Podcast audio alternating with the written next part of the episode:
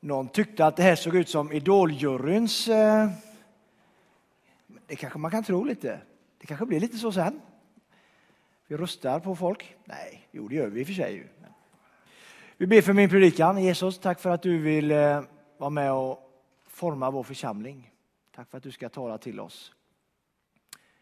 Amen. Årsmöte har vi idag. Jag tänker nyårslöfte kommer jag att tänka på ganska direkt när jag fick den här frågan om att predika på årsmöte. Nyårslöfte, vi börjar någonting nytt i vår församling, vi tar nya steg och vi tar nya beslut och vi försöker forma vår församling efter vad vi tror är Guds vilja i våra liv och i vår församlingsliv. Och då börjar jag tänka på det. Vad är det egentligen ett nyårslöfte? Vi, vi, när man tänker på nyårslöfte, nyårslöftet är ju egentligen någonting hämtat långt tillbaka. Eh, själva nyårslöftet är från 1944 egentligen, som det lanserades i Sverige i alla fall. Men eh, nyårslöfte, det hette inte så förut, utan det hette Bragelöfte. Alltså Bragelöfte. Brage som är då enligt den nordiska mytologin en son till Oden. Och därifrån hämtar vi det här med nyårslöfte. kan man fundera över faktiskt. Vad det kan innebära. Hur många här inne, nu vill jag vara ärliga här nu alltså. Hur många här inne har gett ett nyårslöfte i år? Eller förra, inför detta året? Är det några? Det är ingen. En, två. Ja, det är ju fantastiskt. Så här, ja, men jag, kan, jag, kan, jag, jag, jag kan köpa det. För att det innebär ju också någonting när vi lovar saker. När vi inger ett nyårslöfte och kanske att du inte har gett ett nyårslöfte i år eller inför i år på grund av erfarenheten av att det är så svårt att hålla ett nyårslöfte. Det är jättesvårt. Att lova sig själv och lova folk att man ska liksom göra någonting eller uppleva. Och nyårslöfte, det är väldigt lätt att bryta ett nyårslöfte. Det är nästan mer regel än undantag. Och vi har nästan alla varit där. Vi har lovat att eh, vi ska börja det där nya, nyttiga livet nästa år. Och vi ska sluta med det ena och det andra, vi ska sluta med det och sluta med det. Inför nästa år så blir det helt annorlunda i mitt liv. Det är en klassiker. Och jag lovar och jag lovar att jag ska umgås mer med mina barn, och min familj och vänner. Och, och så lovar vi att vi ska bli någon helt annan, liksom sådär, och så lovar vi och så lovar vi. Och det mest vanliga är ju den här att man lovar att man ska gå ner i vikt. Det är väl absolut den vanligaste.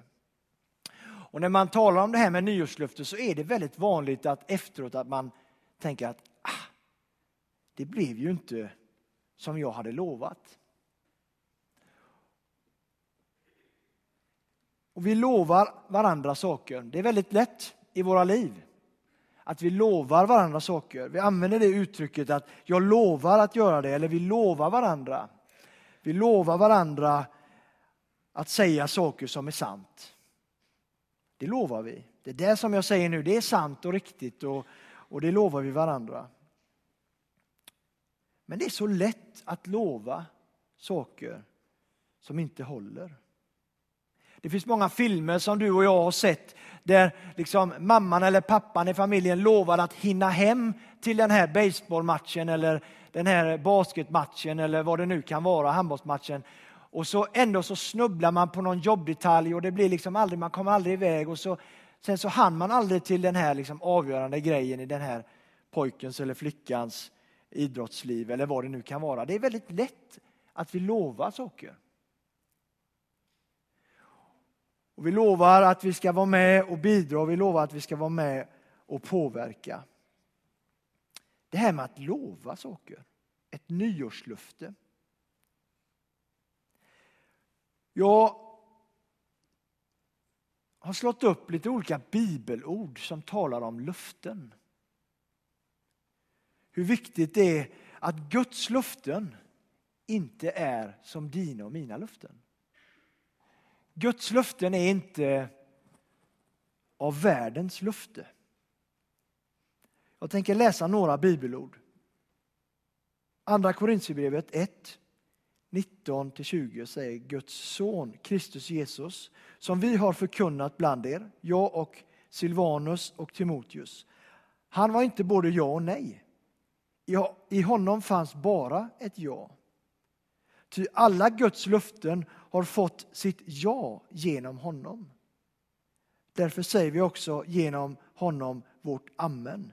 Gud till ära. I första Johannesbrevet 2.25. Och detta är vad han själv lovat oss. Det eviga livet. Det var ju det som Maria var inne på här lite innan. I Hesekiel 36 och 26 så står det så här. Jag ska ge er ett nytt hjärta och fylla er med en ny ande. Jag ska ta bort stenhjärtat ur kroppen på er och göra er ett hjärta av kött. I Filipperbrevet 4 och 19 så står det så här. Min Gud skall med sin härliga rikedom i Kristus Jesus fylla alla era behov. Lova Gud. Och i Jeremia 30 och 17. Jag ska skänka dig läkedom och hela dina sår, säger Herren. Ifrån Uppenbarelseboken 21 och 4 så står det så här. Och han skall torka alla tårar från deras ögon. Döden ska inte finnas mer. Och ingen sorg och ingen klagan och ingen smärta ska finnas mer. Ty det som en gång var borta är borta. Och en av mina favoritluften hämtas från Matteus 28 och 20. Jag är med er alla dagar till tidens slut. Alltså Gud är inte som, som Daniel som försöker hinna hem till en sak som är viktigt i, i mitt liv. Liksom. Det är inte alltid jag får till det. Vi är människor. Det är givet. Det är inte alltid att vi får till det vi lovar och det vi försäkrar oss om. Men Gud, han lovar att alltid vara med oss in till tidens slut. Jag tycker det är härligt. Och det är, det är så härligt för då blir Gud, som vi hörde i vardagsordet här, han blir ju större då än mig. Liksom. Och det är det som är så fantastiskt. Att Gud, han är liksom någon annan än mig och dig. Guds löften är något mer. Någonting som vi inte alltid kan ta på, som finns där för dig och mig, för varje människa. Guds löften. Gud behöver liksom inga nyårslöften varje år. Han behöver inte ge människan varje år ett nytt nyårslöfte som han sen liksom inte kommer hålla till slut, för det är inte Gud. Va? Gud ger löften som är trofasta. Som alltid håller. Som du och jag kan lita på och förhålla oss till. Och Bibeln är full av sådana här löften. Vi läser det om hur Gud eh, lovar människan och bygger förtroende och bygger förbund med människan.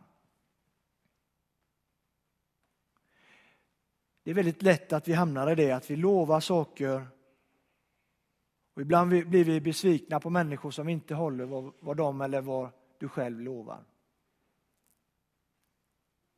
Men inför det här året, inför det här årsmötet så kan vi stå på de här bibelorden. Att allt det vi gör i vår församling, alla våra verksamheter, allt det vi gör med servering, allting från högt till lågt är Guds luften till oss att vår församling. Gud har lovat oss att vara del av, att han vill vara en del av vår församling. Därför så kan vi göra allt detta. Jag tycker det är rätt skönt att ha det med oss in i det här årsmötet, in i detta nya året. Löftet om att det vi gör vill Gud vara med. Och att Gud lovar att vara med oss alla dagar till tidens slut. Vi ber tillsammans. Jesus, tack för dina löften. Tack för att när du lovar någonting så håller du det fullt ut. Du behöver inga nyårslöften Jesus. Du behöver liksom inte börja om igen och, och ge ett nytt löfte varje år. Du har lovat att vara med oss alla dagar. Och det står fast. Det kommer vara så. Tack för det Jesus. Tack för att du vill välsigna årsmöte framöver här Jesus. Amen.